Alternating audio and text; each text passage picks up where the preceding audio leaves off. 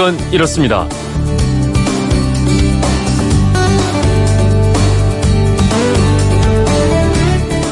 안녕하십니까 전종환입니다. 결석, 결근, 예약 취소, 서양에서 이런 게 1년 중 가장 많이 일어나는 날 바로 13일의 금요일입니다.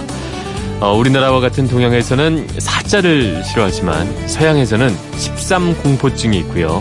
특히 13일과 금요일이 겹치게 되면 특별히 더 꺼리게 되는데 13일의 금요일은 정말로 특별한 날일까요?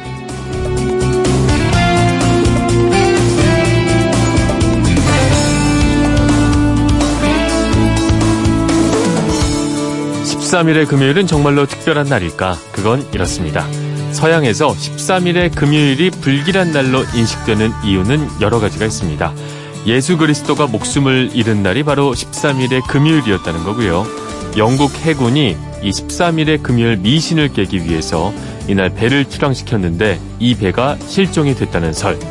또 남아공의 사업가가 12명과 식사를 하고 사망한 날이란 설 등 다양합니다. 어, 우리나라 통계청이 지난 400년간 13일의 금요일이 얼마나 있었는지 통계를 내봤더니요. 13일이 금요일과 겹쳤던 적은 오늘까지 합치면 690번. 다른 요일보다 단지 하루나 이틀가량 더 많았을 뿐이었습니다.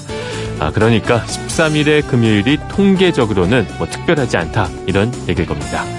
하지만 서양인들은 13일의 금요일 날 이 달력을 한 번 더 본다거나 건물의 12층 위층을 13을 빼고 14층이라고 한다거나 첨단 기기로 움직이는 항공기에서조차 13번 좌석을 뺀다고 합니다. 그러면서도 누가 미신을 믿으면 손가락질을 하곤 하는데 이런 숫자와 요일 미신을 먼저 깨지 않는 한 손가락은 걷어들여야겠죠.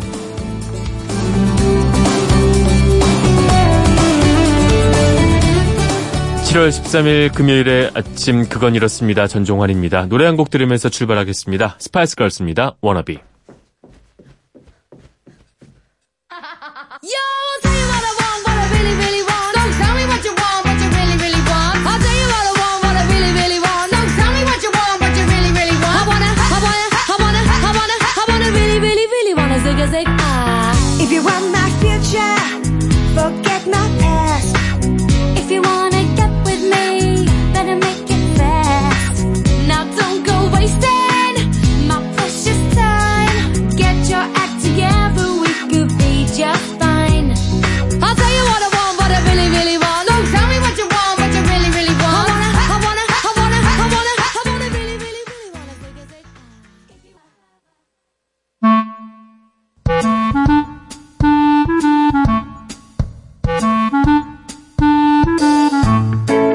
채워줄 생활정보 알려드립니다. 오늘을 채우는 여자 곽지연 리포터 나오셨습니다. 안녕하세요. 네, 안녕하세요. 네, 오늘은 어떤 정보 가지고 와주셨나요? 여름철에는 야외 활동하는 중에 넘어지거나 벌레에 물려서 상처나기 쉽잖아요. 네. 또 덥고 습하고 세균 많은 환경 탓에 상처가 나면 잘 낫지 않고요. 덧나기도 쉬워서 좀 올바른 관리가 필요합니다. 네. 그래서 오늘 여름철 상처 관리법에 대해서 알려드릴게요. 예전에는 까지거나 긁히고 베었을 때 일단은 집에서 야 빨간 약 가져 와뭐 이런 얘기 많이 했었는데. 네. 그리고 보니 참 빨간 약을 바른 지도 오래됐어요. 엄청 오래됐네요. 그쵸. 요즘도 예전에는, 바르고 있나요? 이거? 예전에는 무조건 발랐는데 네, 일단 말이에요. 빨간 약이었었는데. 어, 요즘에도 발라도 된다고 합니다. 근데 네. 요즘에는 빨간 약이나 과산화수소를 막 이렇게 하얗게 부글부글 거품 나게 소독해 줬잖아요. 되게 아팠어요. 이게 네. 요즘에는 좀 무조건 안 좋다 이렇게 생각하기 쉬운데요. 네. 꼭 그런 것만은 아니라고 합니다. 네. 성형외과 강성훈 전문의한테 한번 문의를 해봤어요. 네. 이제 상처난 곳이 진물이 많고 2차 감염이 있다면 이때는 우리가 흔히 말하는 빨간 약 이걸 사용하는 게 좋다고 그래요. 네. 딱지를 만들 들고 진물 나는 걸 말려줘야 상처 회복이 음. 빠르다고 하거든요. 다만 살갗이 완전히 벗겨진 상처의 경우 네. 피부에 화학 성분이 자극을 아. 일으킬 수 있으니까 이때는 사용을 안 하는 게 좋다고 합니다. 또 상황에 따라 잘 판단을 해서 처방을 해야 되는 거군요. 네. 그게 상처가 나면 또 일반적으로 새살이 솔솔 돋는다거나 바르고 후 불어주면 되는 우리 많이 사용하는 연고 있지 않습니까? 네. 그 연고 바르는 거는 어 맞지요? 그건 아직도 음. 바르는 것 같은데. 어 요즘에는 빨간 약보다는 네. 항생제 연고를 좀 더 많이 바르는 굉장히 추세잖아요. 네. 근데 항생제 성분 때문에 이런 연고들 무조건 많이 바르는 것도 올바른 조치는 아. 니라고 그러네요. 네. 이제 항생제 연고는 2차 감염을 막아주고 염증을 없애는 데는 도움이 되는데 상처를 빨리 아물게 하고 흉터가 생기지 음. 않게 하는 약은 아니라고 합니다. 네. 오히려 항생제 연고를 오남용할 경우에는 항생제에 대한 내성이 생길 수도 있대요. 네. 그러니까 어느 정도 상처가 아물었다면 그때부터는 편의점에서 파는 연고를 쓰시는 것도 음. 괜찮은 방법인데요. 네. 항생제가 안 들어가 있기 때문에 피부가 민감한 어린이도 장기간 쓸 수가 있어요. 네. 흉터 방지 효과가 어느 정도 있다고 합니다. 그러니까 가벼운 상처에 무조건 항생제 연고를 바르는 거는 꼭 바람직한 것만은 아니다. 이런 네, 말씀으로 맞습니다. 들립니다.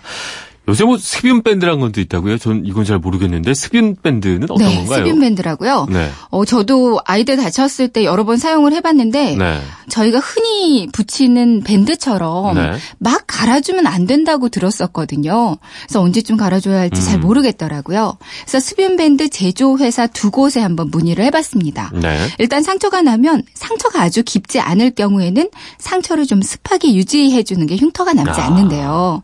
그러니까 습윤 밴드는 경우에는 상처 부위를 꽉 밀폐를 해줍니다. 네. 그래서 상처에 딱지가 생기지 않게 도와주고요. 이제 촉촉한 수변 환경을 유지시켜주고 먼지 같은 외부 오염 물질로부터 상처를 보호해주는 거죠. 네. 그러니까 수변 밴드의 핵심은 상처를 완전히 감싸서 습한 환경을 만들어준다 이거거든요. 그래서 수변 밴드를 고를 때는 가장자리가 잘 붙어서 공기를 최대한 차단시키는 제품이 가장 좋습니다. 네. 아, 공기가 통하면 딱지가 생기게 되는데 그럼 상처를 낫게 해주는 그 세포들이 딱지 아래 갇힌다고 그래요. 네. 그래서 오히려 상처 회복이 좀 더딜 수 있고요. 음. 흉터가 남기 쉬운 거죠. 그러니까 이게 결국에는 상처를 좀 습하게 유지해준다. 그래서 네. 습윤 밴드란 말씀인 것 같은데. 맞습니다. 그럼 올바르게 사용하는 방법은 어떻게 되는 건가요? 일단 습윤 밴드는 가벼운 찰과상일 때만 사용하는 게 좋다고 하고요. 네. 화상이나 물집이 생긴 거면 피해야 됩니다. 감염이 된 상처도 이제 습한 환경이 균을 더 잘 번식시키잖아요. 네. 그래서 피해야 되고요. 그냥 넘어졌다. 가벼운 찰과상이다. 상처 부위가 좀 지저분하다면 상처 부위에 생리 식염수나 그냥 흐르는 물에 깨끗이 씻고요. 네. 물기가 마르도록 놔두고 제품을 양손으로 한 1분 정도 가볍게 감싸주면 접착력이 더 좋아진다고 하거든요. 네. 이제 물기가 다 마르면 그때 붙여주는데 크기는 상처를 완전히 덮을 만큼 큰 게 좋고요. 가장자리가 잘 붙었는지 좀 확인을 해주세요. 손으로 가볍게 눌러서 마무리해 주시면 됩니다. 네. 이제 진물 같은 게 나오면 수변 밴드가 이렇게 하얗게 부풀어 오르거든요. 음. 이때 정말 떼내고 싶은 강한 충동이 느껴지긴 그렇죠. 하는데 일단은 그냥 두세요. 네. 수면 밴드를 너무 자주 갈면 보습 환경이 깨지기 때문에 치료 효과를 떨어뜨릴 음. 수 있다고 하거든요. 이제 감염이나 노란 진물이 흐르거나 붉게 부어오르는지 이것만 잘 살펴보면서 네. 이런 증상이 없다면 3일에서 일주일 동안은 음. 그냥 떼내지 않고 기다려 주세요. 제거할 때는 어떻게 하는 거죠? 이제 가장자리부터 천천히 떼내 주시면 되는데요. 네. 잘 떼어지지 않으면 따뜻한 물을 피부와 제품 사이에 흘려 보내면 더 쉽게 제거할 수 있습니다. 음. 그리고 한 가지 더 수분 밴드는 연고와 함께 사용하면 이거는 안 좋다고 하네요. 오, 이것도 몰랐네요. 네. 따로따로 써야 된다는 말씀이시군요. 네네. 알겠습니다. 가벼운 뭐 찰과사항에 대한 처치는 알겠고, 근데 요즘 같은 경우에 이제 벌레가 한참 많고 많이 물리게 되잖아요. 네. 그것도 워낙 가렵고 음. 막 이러다 보니까 붓고 또 긁고, 긁고. 상처가 덕나기도 하는데 요거 어떻게 하는 그쵸. 게 가장 좋을까요? 어, 우선 가렵다고 긁으면 독소가 주위 조직으로 퍼진대요. 네. 긁지 않은 게 중요하겠고요. 네. 어, 요즘에는 침 묻히는 분들은 안 계시죠? 아, 저도 급할 때 가끔 해요. 묻히십니까? 긁다 긁다가 아우 고통스러워하면서 어... 살짝 한번. 그럼요. 아, 가려움증은 해소되지 않고 네. 오히려 침 속에 있던 우리 연쇄상구균, 포도상구균 이런 균들이 상처를 어... 아주 악화시킬 위험이 있다고 합니다. 네. 묻히지 마시고요. 알겠습니다. 일단 벌레에 물리면 피부와 피하 혈관을 수축시켜 주는 게 좋은데 네. 흐르는 찬물로 씻어주거나 물린 부위에다가 얼음 얼음을 조그만 거 올려놓는 것도 좋대요. 네. 그리고 나서 소독제 사용해서 소독을 한번 해주면 세균 감염까지 예방할 수가 있고요. 음. 아니면 반창고를 붙여놓는 것도 좋다고 그래요. 네. 그러니까 상처 부위에 공기 접촉이 차단되면서 가려움이 완화되는 효과가 있습니다. 며칠 관찰하다가 물린 부위가 너무 부어오르고 빨개지면서 열도 난다. 네. 통증이 좀 심하다. 그럼 병원을 찾는 게 좋겠고요. 그렇죠. 이제 벌레에 물렸을 때 가능하다면 벌레의 사진을 찍어두는 것도 좋다고 합니다. 네. 카메라가 없으면 벌레 크기나 모양 모양을 기억해서 메모해두면 치료받는데 좀 도움이 된다고 그러네요. 어떤 벌레인지는 아는 게 좋으니까 말이죠. 그쵸? 알겠습니다. 그러니까 우리가 흔히 쓰는 그 약국에 약국에서 파는 항생제 연고는 감염 우려가 있을 때만 사용을 하고 말이죠. 네. 수분 밴드는 가벼운 찰거장에 쓰긴 쓰는데 어, 연고를 바르지 않고 따로따로 써야 된다는 거 명심하면 좋을 것 같습니다. 네. 그리고 수분 밴드 그 부풀어 오른다고 해서 바로 떼지 않는 것도 음, 일단 그렇죠. 좀 견디는 마음 네. 중요할 것 같습니다. 또 휴가철이 그렇죠. 오기도 하잖아요. 이제 네. 여름철 나들이 가실 때는 소독 제도 챙기시고요. 항생제 연고, 뭐 상처를 보호해주는 거즈나 반창고, 밴드 같은 거 챙겨가면 좀 좋을 것 같아요. 네. 여기에 벌레 퇴치제도 함께 준비해 가신다면 좀 더 안전하고 마음도 든든한 나들이가 되지 않을까 싶습니다. 네, 알겠습니다. 오늘도 알차게 채울 꽉 찬 정보였습니다. 오늘을 채우는 여자 곽지연 리포터였습니다. 고맙습니다. 네, 고맙습니다.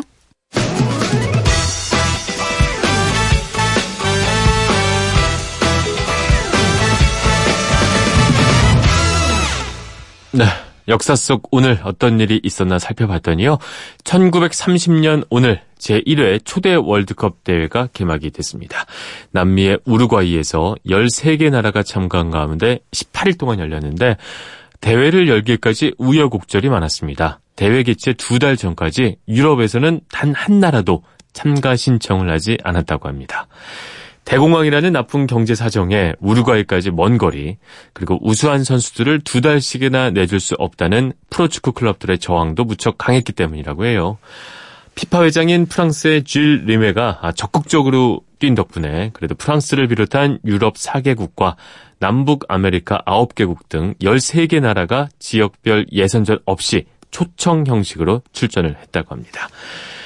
지금은 뭐 대단한 월드컵이지만 아, 시작은 참 초라했죠. 하지만 지금은 올림픽을 능가하고 뭐 지구촌 최대 스포츠 축제가 됐습니다. 피파는 유엔보다 회원국 수가 더 많은 기구가 됐어요.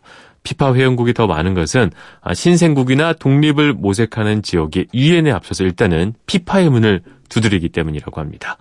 앞으로 월드컵이나 피파를 능가할 스포츠 이벤트나 스포츠 기구가 과연 나올 수 있을까 싶기도 한데 또 앞날은 모르는 일이다 이런 얘기가 정말 아까 첫 월드컵 역사를 되돌아보면 다시 한번 실감을 하게 됩니다.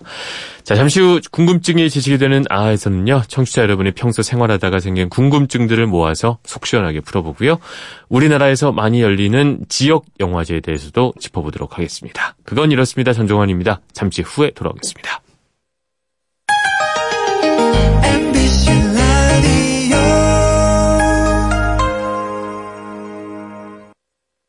왜라는 말을 다른 나라 사람들은 어떻게 소리낼까요? Why? 세상의 모든 왜라는 궁금증에 대한 대답을 들려드립니다.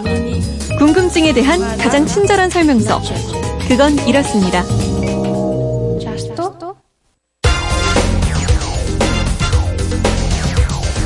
궁금증이 지식이 되는 아하! 금요일에는 보다 많은 청취자분들의 궁금증을 통해서 소소한 상식을 쌓아가는 시간 마련하고 있습니다. 오늘도 오승훈 아나운서와 함께합니다. 안녕하세요. 안녕하세요. 네. 자, 오늘은 휴대폰 뒷번호 8195님이 보내주신 궁금증부터 풀어보겠습니다. 공기업에 다니는 사람은 공무원인가요? 이 법을 어기거나 지키지 않고 방치하면 일반인보다 더 큰 처벌을 받는 건가요? 물어보셨습니다. 어떻습니까? 예, 공무원이랑 공무원 아닌 사람을 나누는 방법은 간단합니다. 네. 퇴직하고 은퇴했을 때 공무원 연금이나 군인 연금을 받으면 공무원이고요. 네. 국민 연금을 받으면 공무원이 아닙니다. 음, 그럼 공기업 직원은 국민연금 받지 않습니까? 공무원은 아닌 거겠네요. 공무원 아닙니다. 아, 예. 아니고요. 다만 네. 공기업은 정부가 투자한 공공기관이기 때문에 일반 사기업하고는 다릅니다. 네. 그리고 공공 업무를 보는 공무원 성격도 전혀 없는 것은 아니기 때문에 그래서 공기업 직원의 신분은 준공무원으로 봅니다. 준공무원은 뭐 어떤 위치인 건가요? 어, 그러니까 정규직의 공무원으로서 신분을 가진 사람은 정공무원이고요. 네. 각 개별법에서 공무원에 준하는 신분 취급을 하도록 규정된 사람 이걸 준 공무원이라고 하는데요. 네. 공기업 직원들이 여기에 해당하는 거예요. 그런데 사실 준 공무원은 일반 사기업 직원과 크게 다를 바가 없고요. 네. 다만 공기업의 임직원이 하고 있는 업무와 관련해서 뇌물 등을 받을 때 이때는 공무원을 처벌하는 것처럼 가중 처벌하게 돼 있습니다. 네, 처벌은 공무원과 똑같이 받는다 이렇게 볼 수가 있을 텐데 네. 지금 어떤 기업들이 공기업에 속하는 건가요? 음, 상호가에 공사가 붙은 기업들. 네. 예컨대 한국전력공사, 가스공사, 도로공사, LH로 이름을 바꾼 한국토지주택공사 네. 이런 데들이 다 공기업이고요. 공단이 들어간 국민연금공단, 건강보험공단 이것도 공기업입니다. 또 강원랜드, 한국감정원 같은 곳도 공기업입니다. 네, 공적인 일을 하는 기업 이런 개념으로 보면 될 것 같은데. 네. 과거에 이게 공기업이었다가 뭐 민영화 시킨다고 하죠. 민간 사기업으로 변한 것들도 있죠. 그럼요. 이 대표적인 곳이 포스코죠. 네. 과거에 한국통신에서 변신한 KT도 있고요.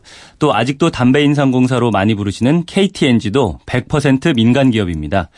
정부가 가진 주식이 단 한 주도 없는 곳들이고요. 네.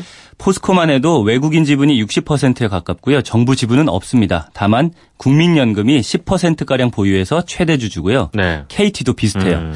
KTNG 역시 외국인 지분이 약 54%인데 국민연금과 중소기업은행이 1대 2대 주주입니다. 음, 알겠습니다. 지금 일단 공무원과 준공무원으로 분류되는 공기업 직원의 차이 좀 알아봤는데 네. 공무원에도 종류가 뭐 다양하다고요? 공무원은 여러 가지 기준에 따라서 분류할 수 있는데요. 네. 우선 누가 뽑고 임명하느냐 등에 따라서 국가공무원 그리고 지방공무원으로 구분할 수 있습니다. 네. 국가공무원은 중앙정부가 임명하고 주로 국가의 사무를 담당하는 음. 공무원이고요. 지방공무원은 지방자치단체가 임명하고 지방자치단체에 일을 하는 공무원인데요. 네. 국가공무원은 일반적으로 국가공무원법에 적용을 받고요. 음. 지방공무원은 지방공무원법에 적용을 받습니다. 아, 이름만 다른 게 아니라 적용되는 법까지 다른 거군요. 맞습니다. 그리고 하는 일의 내용이나 임용 자격, 신분 보장 등을 고려해서 네. 경력직 공무원 그리고 특수 경력직 공무원으로 나눌 수 있는데요. 네. 경력직 공무원은 다시 일반 행정이나 연구, 기술 업무 등을 하는 일반직 공무원, 법관이나 검사, 외교 공무원, 교육 공무원, 소방관, 군인처럼 음. 특수 분야의 업무를 하는 특정직 공무원, 그리고 기능 업무를 담당하는 기능직 공무원으로 구분됩니다. 그럼 교육 공무원, 교사는 특정직 공무원에 속한다. 이런 거군요. 맞습니다. 이런 구분 말고도 네. 정무직 공무원, 별정직 공무원, 계약직 공무원으로 구분하기도 해요. 네. 알겠습니다. 공무원 종류까지 한번 알아봤습니다. 자, 이번엔 구육이사님께서 주신 문자예요. 태풍 이름이 다양하고 희한한 이름도 있는데 태풍 이름은 누가 어떻게 만드나요 하셨습니다. 네. 어, 태풍 이름 보자면 특히 뭐 뉴스 진행할 때 보면 발음하기가 되게 어렵고 말이죠. 그렇죠. 이건 도대체 어디서 날아온 이름인가 궁금할 때가 많았는데. 이 올여름에 아마 또 올라올 거예요. 네. 그러니까 한번 정리를 해주면 좋을 것 같아요. 네. 어, 아시는 것처럼 태풍은 여러 개가 생깁니다. 하나가 소멸되면 금방 또 올라오고요. 거의 네. 동시에 만들어지기도 하고 그렇죠. 어, 늦게 태어난 태풍이 더 빠른 속도로 추월해서 올라오기도 하고요. 그렇죠. 그래서 혼동하지 않도록 하기 위해서 태풍의 이름을 붙이기로 했습니다. 네. 어, 처음에는 외국의 기상 예보관들이 싫어하는 정치인들의 이름을 태풍 이름으로 쓰다가 2000년부터는 네. 아시아 지역 14개 국가가 추천한 아. 고유한 이름을 돌아가면서 사용하고 있습니다. 그래서 우리말 이름도 있고 뭐 태국 이름도 있고 부샤바샤 막 이런 식의 느낌. 정말 그 삐야 뽀빠 막 이런 느낌 있잖아요. 참 뉴스 할 때 곤란할 때가 네. 많은데 그 다양한 이름들이 없는 거예요, 사실은. 네, 알겠습니다. 태풍 이름은요. 우리나라 우리나라를 비롯해서 캄보디아, 중국, 북한, 홍콩, 일본, 태국 등 아시아 14개 국가가 각각 10개씩 제출한 이름 모두 140개의 이름을 어, 사용하고 있는데요. 네. 28개씩 한 조로 해서 모두 5개 조가 있고요. 1조부터 5조까지의 이름을 순차적으로 사용하고 있습니다. 그럼 어떤 이름을 한 번 쓰면 나머지 139개 이름을 다 쓰고 난 다음에야 그 다음 태풍이 다시 오는 거군요. 맞습니다. 어. 어 태풍은 보통 1년에 30개 정도가 발생하니까 네. 4, 5년에 한 번 정도 이름이 돌아오는데요. 네. 최근에 온 게 7호 태풍 뿌라비룬이었어요. 이거였어요. 발음이 어려운 게. 네, 뿌라비룬이 북상한다. 저 뉴스에서 뿌리빠룬이라고 잘못 어려워가지고 네. 큰일 날 적이 있어요. 네. 8호 태풍은 또 마리아예요. 이건 쉽네. 네, 네 그렇죠. 좋네요. 앞으로 계속 만들 만들어질 9호 태풍의 이름은 베트남이 제시한 손띵이고요. 손띵. 네, 10호는 캄보디아가 정한 암필. 네. 11호는 중국 이름이에요. 우쿵. 네. 네 12호 태풍은 북한이 추천한 종달입니다. 네, 이런 순서로 붙입니다. 그러니까 이게 하나의 느낌으로 쭉 가면 아 이번에 어떤 태풍이겠구나 느낌이 오는데 음.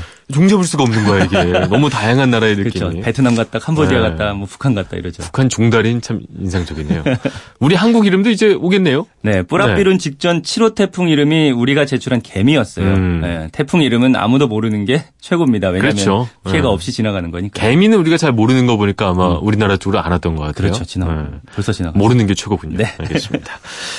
자, 이번엔 4546님의 궁금증이에요. 아하, 그건 이렇습니다에 문의드립니다. 군대의 사병 계급이 2병, 1병, 상병, 병장인데 네. 2와 1이 왜 역순인가요? 1, 2가 순서면 2병, 1병 이렇게 올라가서요 하셨습니다. 어, 군대 가기 전에 늘 궁금했습니다. 네, 그렇죠? 저도 예전엔 궁금했던 네. 거예요. 1병, 2병, 뭐 3병, 4병 이렇게 가야 되는 거 아닌가 싶은데. 요거는 네. 학교 생각하면 쉬울 것 같아요. 네. 학교에서 우리 등수 매길 때 1등, 2등 이렇게 매기잖아요. 네. 1등이 2등보다 높은 거죠. 음. 바로 요겁니다. 그러니까 막대기가 하나니까 1등병, 막대기가 두 개니까 2등병 요게 아니라요. 네. 군대에서 더 일찍 입대하고 계급이 더 높은 병사를 1등병이라고 해요. 네. 그러니까 늦게 들어온 병사가 2등병이 음. 되는 거예요. 그러니까 1등이 1등, 2등. 보다 높다. 요걸 음. 생각하시면 됩니다. 근데 이게 병사 계급이 그렇게 딱 두 개만 딱 있으면 이해가 쉬운데 네. 1등병이면 그 위가 뭐 없어야 되잖아. 근데 위로도 또 있잖아요. 뭐 그렇죠. 상병, 병장 이러니까 아마 일병이 1등병 같지가 않은 그런 느낌인 것 같아요. 음, 그래서 더 헷갈리실 것 같아요. 네. 처음부터 계급이 4개였던 건 아니고요. 처음에는 2개뿐이었다고 해요. 아. 그러니까 해방 이후 1946년 육군의 전신인 국방경비대를 창설할 당시에 우리 군의 계급은 크게 병사, 하사관 그리고 음. 장교 이렇게 세 등급으로만 구분을 했는데요. 네. 당시에 병사는 2등 병사와 1등 병사 두 개만 있었습니다. 음. 이 명칭이 지금까지 이어지고 있는 겁니다. 아, 그러니까 일단 1등병, 2등병을 만들어 놓고 나서 네. 뭔가 좀 더 군인도 많아지고 체계화를 시켜야 되다 보니까 그 위에 아, 상병, 병장 이런 식으로 생긴 것 같은데 언제부터 맞습니다. 이거는 만들어진 거죠? 요거는 이제 4등급 체계로 공식화된 게 1962년입니다. 네. 이때 병 계급 중에서 상위 계급이라고 해서 막대기가 3개인 계급을 상등병이라고 불렀고요. 네. 막대기 4개는 병들 중에서 가장 우두머리에 음. 속하는 계급이다. 이래서 네. 우두머리 장자를 써서 병장이라고 부르게 된 겁니다. 알겠습니다. 4646님의 궁금증 풀어봤습니다. 다른 분들이 물어보면 잘 이렇게 설명해 줄 수가 있어요. 저도 이게 진짜 궁금했었어요. 네. 아, 알겠습니다. 그러면 여기서 오늘의 앗 이런 것까지는요. 지난주 금요일 이 시간에 여러 명이 버스를 타서 환승을 할 때 카드 할인 받는 방법에 대해서 설명드렸었는데 기억하시죠? 네, 기억합니다. 이때 제가 버스에 다섯 명이 함께 탔는데 중간에 환승할 때는 세 명은 하지 않고 두 명만 환승하려고 한다. 이럴 때도 카드 한 장으로 할 수 있다. 이렇게 설명을 드렸어요. 네. 그런데 방송 들으신 6904님께서 다인승 환승 잘못 가르쳐 주셨습니다. 어. 어, 환승할 인원은 나중에 찍어야 찍으셔야죠. 아. 버스 기사입니다. 이렇게 말씀하셨습니다. 그때 그러면 반대로 얘기를 했던 건가요? 네, 이거 방송을 다시 들어보니까요. 네. 헷갈려서 거꾸로 아. 얘기를 했더라고요. 네. 다시 말씀을 드리면요. 다섯 명이 타서 중간에 세 명은 내리고 두 명만 환승을 한다고 한다. 요럴 때는 처음 3명분 요금을 기사님께 얘기해서 카드를 찍고요. 네. 다시 2명이요 해서 음. 2명 인원에 대한 카드를 나중에 찍어야 네. 나중에 2명이 환승할 때는 환승 할인을 받을 수가 있다고 합니다. 네. 이렇게 정정을 해드리겠습니다. 알겠습니다. 음. 버스 운전하시는 6903님 감사하고요. 네, 감사합니다. 또 틀리는 거 있으면 다른 분들도 많이 알려주시기 네. 바랍니다. 저희도 뭐 열심히 준비를 하지만 또 간혹 여러 뭐 실수가 나올 수도 있기 때문에 그때그때마다 우리 청취자분들은 잘 잡아주세요. 음. 저희는 곧장곧장 말씀을 드립니다. 오늘 궁금증 질문 채택된 분들께는 준비한 선물 보내드리겠습니다. 아, 궁금한 거 있을 때 어떻게 하면 될까요? 네, 그건 이렇습니다. 인터넷 게시판이나 MBC 미니 아니면 휴대전화 문자 샵 8001로 보내주시면 됩니다. 문자 보내실 때는 미니는 공짜지만 휴대전화는 짧은 건 50원, 긴 건 100원의 이용료가 있다는 거 알고 계세요? 네, 궁금증이 지식이 되는 아하 오승훈 아나운서였습니다. 고맙습니다. 고맙습니다.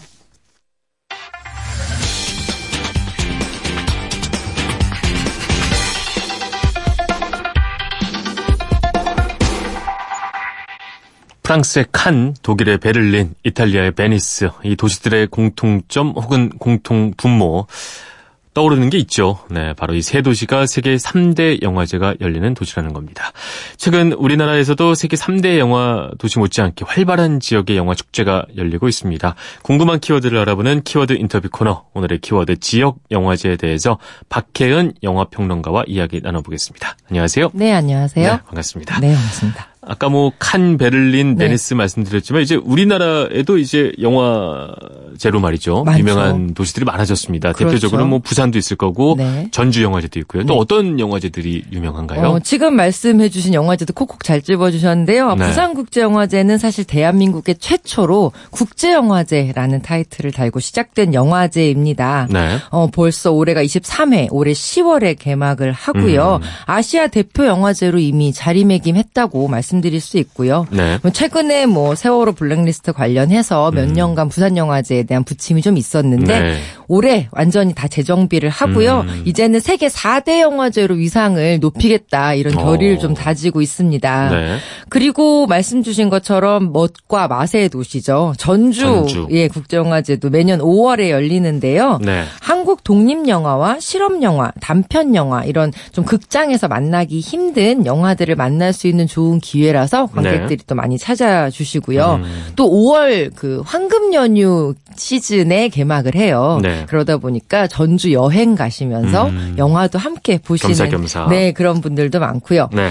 그리고 또 하나 부천 국제 판타스틱 영화제가 있습니다. 네. 제목처럼 장르 영화를 추구하는 영화제인데요. 뭐 호러나 스릴러, 액션, SF 같은 장르 음. 영화에 아주 판타스틱한 상상력을 가미한 그런 영화들을 만나보실 수 있고요. 네. 이렇게 좀 지역 영화제들이 각각 색깔이 좀 다르다는 게 네. 네, 특장점인 것 같아요. 그래서 자기와 맞는 거를 골라서 보는 재미가 그렇죠. 있을 수 있을 것 같은데 네.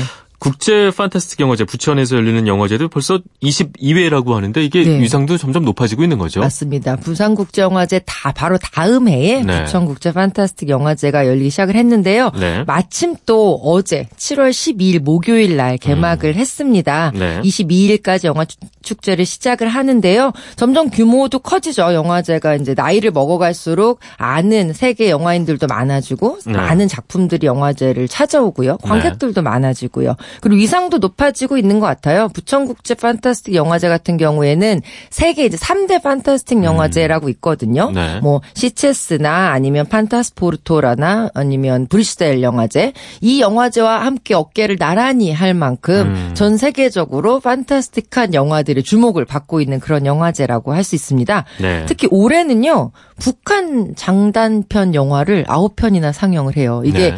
영화제 사상 처음이거든요. 음. 어 그리고 초대 손님으로 그분들 이제 영화 관계자들을 초청을 했는데 네. 오실지 그것도 아마 관심이 주목될 그렇겠네요. 것 같습니다. 알겠습니다. 이제 뭐 부산, 전주, 부천 이런 도시들에서 영화제를 여는 것인데 이게 원래 영화와 관련이 있어서 이 지역이 선택이 되는 건지 네. 아니면 그 지자체에서 우리가 한번 사업을 해보고 음. 싶다. 어떤 게 조금 더 사실은 좀 case by case인 것 같습니다. 네. 부산 같은 경우는 대한민국에서 최초의 극장이 네. 사, 어, 설립되었던 지역이 부산이기도 하고요. 네. 당시에 이제 90년대 중반에 지방자치 시대를 맞아서 네. 어, 지역에서도 문화 행사들을 좀 가지고 열어보겠다. 문화적인 네 열어보겠다 음. 이런 마음으로 이제 시작을 했어요. 네. 게다가 약간 좀 팁을 드리면 세계 3대 영화제 중에 베니스와 칸 같은 경우에는 바다를 배경으로 영화제가 열리잖아요. 네. 우리나라에서도 이렇게 좀 멋진 음. 풍광과 함께 영화제 즐길 만한 곳이 어디 있을까? 그래서 이제 부산에서 영화제를 하기로 했고요. 네. 또 국제 영화제다 보니까 아무래도 기반 시설이 좀 있어야 되죠. 음. 뭐 외국에서 손님도 오셔야 되고 묵을 곳도 필요하고 네. 그래서 부산이 선정이 됐고요. 부천 같은 경우에는 이제 부산 영화제가 한 해 만에 굉장히 큰 성과를 보이면서 네. 그러면 좀 우리도 색다른 영화제를 음. 만들어 보자. 그래서 수도권에 있는 관객 들에게도 다양한 새로운 영화를 보여주자라는 의미로 네. 그 서울과 수도권의 어떤 그 다리 역할을 하는 부천에서 음. 영화제가 열리기 시작했고요. 네. 어, 전주는 좀 늦게 생겼는데 2000년에 개막을 했거든요.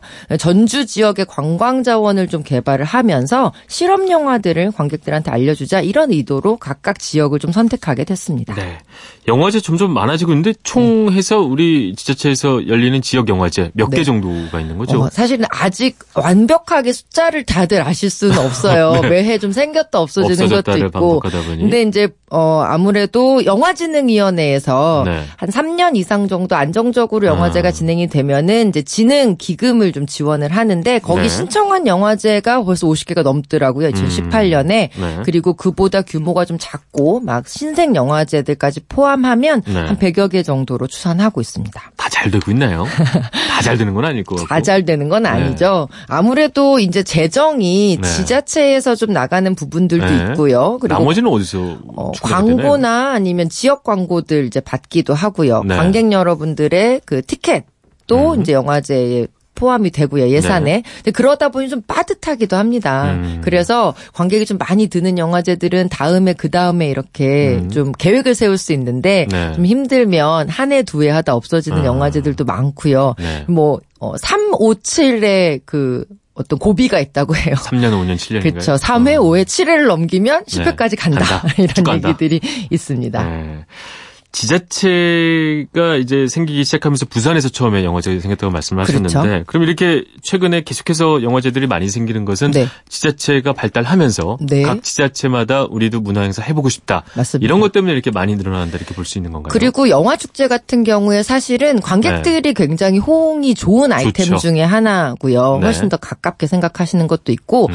다른 어떤 축제들에 비해서 영화라는 그 메인 상품을 네. 가지고 오시기가 좀 쉬워요. 쉬워요. 음. 그러니까 극장이 그러네요. 지역마다 하나씩은 있고 음. 또 지난 영화들을 프로그래밍 하고 또 하나는 어 영화제를 하면 스타가 따라오는 경우들이 있죠. 네. 그러다 보니까 지역 음. 주민들한테도 굉장히 좀 호응이 높은 문화 축제 중에 하나이기도 합니다. 네. 아무래도 사실 초기에 부산국제영화제가 과연 이게 성공할까 음. 이런 얘기가 많았거든요. 네. 근데 그 첫해 엄청난 성공을 하는 걸 보고 각 지역 단체에서도 네. 우리도 할 수 있겠다라는 아, 자신감을, 자신감을 가진 것도 있습니다. 우리뿐만 아니라 해외에서도 이렇게 그 지역별 영화제가 많은 편인가요? 아니면 우리나라가 유독 더 많은 편인가요? 어, 우리나라가 많은 편이긴 한데요. 사실 해외 유럽 같은 경우도 아주 소도시에서도 각자의 네. 영화제들을 가지고 있는 경우들이 음. 굉장히 많습니다. 네. 어, 미국 같은 경우는 경쟁 영화제만 해도 100개가 넘어가고요. 음. 그리고 이제 각 지역별로 그 지역의 영화인들을 육성하는 의미로 영화제를 있죠.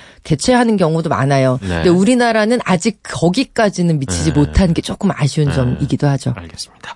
어쨌든 뭐 영화 다양성 존중 면에서 보자면 네. 어, 다양한 영화제가 있고 그래서 영화 산업 저변이 확대되는 거는 무척 반길 만한 일인 건 분명한 것 같습니다. 그렇죠. 근데 또 사실 이게 너무 많아지다 보니까 네. 아, 믿고 갔는데 음. 아 정말 부산 국제 영화제처럼 재밌겠지 음. 하고 갔는데 네. 어라 하는 경우도 갸우뚱 네, 갸우뚱하게 되면 또 실망감이 쌓이게 되면 영화 입장에 영화가 입장에서 보자면 약간 네. 손실이 될 수도 있고 말이죠. 그렇죠. 이 균형감을 어떻게 좀 잡아가야 될까요? 사실은 프로그래밍이 제일 중요해요. 네. 영화제의 주인은 관객이기도 하지만 영화거든요. 네. 그러니까 이번 영화제 내가 가고 싶은 영화제에 내가 좋아하는 장르나 아니면 감독 배우의 작품이 있는지 따져보시는 게 사실 제일 음, 좋고요. 네. 그리고 저는 사실 영화를 좋아하신다면 위치상 좀 가까운 영화 영 화제에 한번 가보시는 음. 것도 좋은 경험이 될 것 같아요. 네. 왜냐하면 직접 가서 나한테 맞는 전혀 음. 알지 못했던 영화를 만나시는 경우들도 많거든요. 네. 좀 지역적으로 가까운 영화제들 그 지역 신문이나 여러 가지 광고 나오시는 거 보면 음. 챙겨 보셨다가 네. 영화제 한 번씩 나들이 하시면 좋겠습니다.